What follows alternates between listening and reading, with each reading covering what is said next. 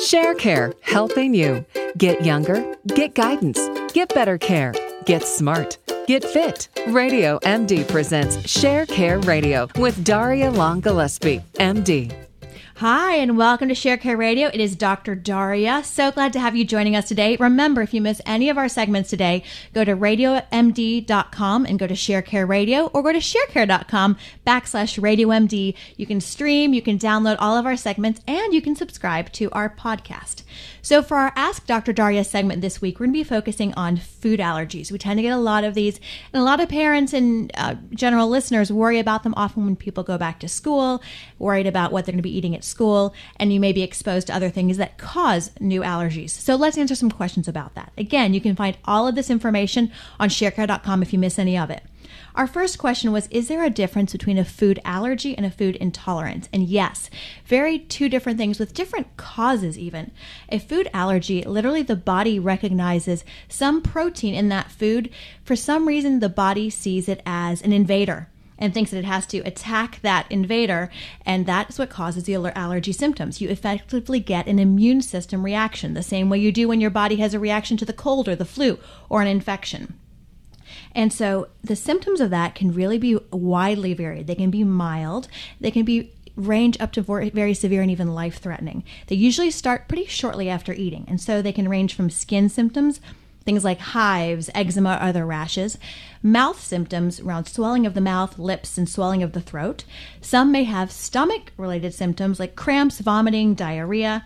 And then what we really worry about are breathing symptoms, wheezing, and again, more of that swelling of the mouth, tongues, and lips, and circulation problems such as become pale, lightheaded, and even blackout. So, if somebody has two or more of the systems affected, they have what we call anaphylaxis, which is the most severe and life threatening form of allergies. Now, what can cause food allergies? Any food can cause an allergy, but about 90% of food allergies are due to six the most common groups. Those are cow's milk, eggs, peanuts, tree nuts, soy, and wheat. Also, fish and shellfish can cause an allergy. The most likely to cause a severe reaction are peanuts, tree nuts, and even seafood.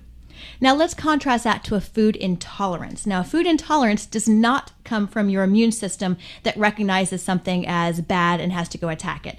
A food intolerance typically means that for some reason your body is not able to digest a certain uh, protein or certain food. Symptoms from that usually are diarrhea and cramping. And a good example of that is lactose intolerance, so the body's just unable to digest lactose, so you get those symptoms. I hope that help explains it. I know it helps explain. I know sometimes it can be confusing the two differences between food allergies and food intolerance. Now, our next one was from a parent, and they said, Can my child outgrow food allergies?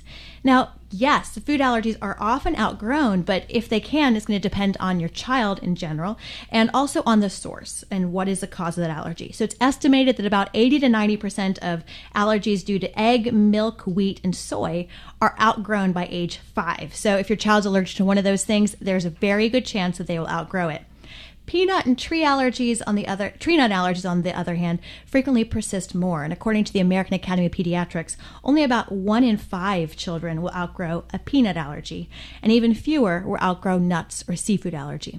So if your child is allergic to one of those that are less likely to outgrow, it's even more important that early on you get them involved, speak to your pediatrician, recommendations for allergists, know the therapies, know what you need to do if your child does get exposed to them. Our next one, again about uh, children, is how can I find out if my baby has a food allergy? Now, food allergies again occur when the body recognizes something as harmful and reacts to it, and it usually occurs shortly after it's eaten. Again, the symptoms can be skin, those hives, breathing like sneezing and wheezing, stomach, nausea, vomiting, and diarrhea. They may feel pale, and the severe life threatening anaphylaxis. If your child is having any of those symptoms to a food after they have eaten it, it's very important to talk to your pediatrician to see. And even some breastfed infants can have allergies to a food that the mother is eating. So, again, if your child has any of those symptoms, keep a journal, write down when they had them and what they may have eaten beforehand or what a breastfed breastfeeding mother ate beforehand to talk to your pediatrician. Now, our next question was how are food allergies diagnosed? And it can depend because can, as you can imagine, some foods, food types can be in so many different food products. It can be very challenging to diagnose a food allergy at times. So it's very important that a food journal is really a mainstay of that. So, for one, food diary. write down everything that somebody eats, and then look at how their symptoms are. That's especially important with something like a food intolerance. Food allergies, the one good thing is that they often occur within short and within a short time after eating the food. So you can often know if you have the food allergy symptoms, look back at what you just ate. But again, food diary, write down what you ate and what reaction you had to it. You can also try an elimination diet. Now, elimination diets are uh, better in adults, harder in children. Harder in infants and children, for one, because it's hard to make sure they're getting the exact nutrients when you take out a class of food, and also because they're less likely to be compliant. They don't know why you're not letting them eat that. But an elimination diet can be useful if somebody has mild symptoms and is still trying to figure out what the cause of their allergy is or their food intolerance. Getting more specific are tests like skin tests. Now, those will test a variety of different food extracts and other allergens on the skin. They'll make very tiny injections with small proteins from each of those and see if your body reacts to them. It's not enough to cause a severe reaction, just enough to see if there's a little bit of a skin reaction to be able to tell. Now, skin tests are not perfect, um, but they are a good alternative. And then lastly, there's a blood test that tests for IgE, which is an antibody often involved in allergies. Now, if sometimes if a child is a rash due to an allergy, or if he or she cannot be taken off a certain medication that would interfere with skin testing, they will do a blood test. Um, and but again, if in doubt, talk to your pediatrician.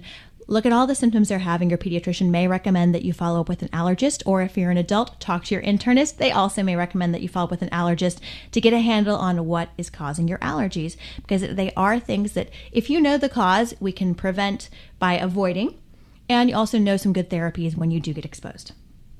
Now, speaking of avoiding, our next listener had said, How can I eat out in restaurants if I have food allergies?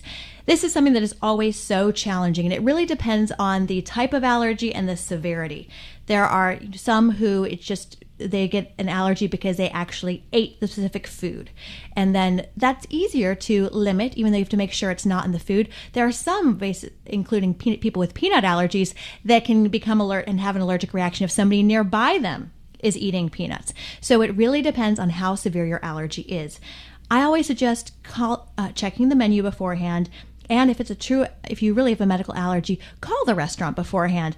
If you really explain, I do have a you know, even potentially life-threatening medical allergy, most restaurants I find will be very amenable to that. Really, will do everything they can to make sure that you are safe because they don't want you to get sick in their restaurant as well. And if you do have severe reactions such as anaphylaxis, you want to make sure that you're carrying epinephrine with you wherever you go. I always recommend that people have two at any given point. Have one in your purse, your bag, or your pocket keep one in your car just so that it is on hand because if somebody does have an anaphylactic reaction, they don't have time to go fill that medication. They need it right then and there. Now, another one of our listeners said, Is there a cure for food allergies?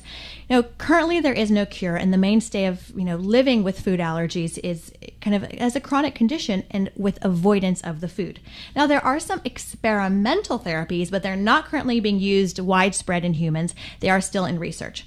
And that includes immunotherapy. So, we talked about how food allergies are based on your body's immune system overreacting to something and interpreting something that's otherwise fine and harmless as harmful. So, that's why they're targeting immunotherapy. So, that can include processes such as giving the person that's allergic very small amounts of the food to which they're allergic, using engineered proteins to minimize activation of the immune system, or using bacteria to modify the immune system. Again, all of these are in research phases, and none have yet found a permanent, safe cure for allergies, and you would never want to try any of them, even the desensitization, without the careful guidance and information from your doctor.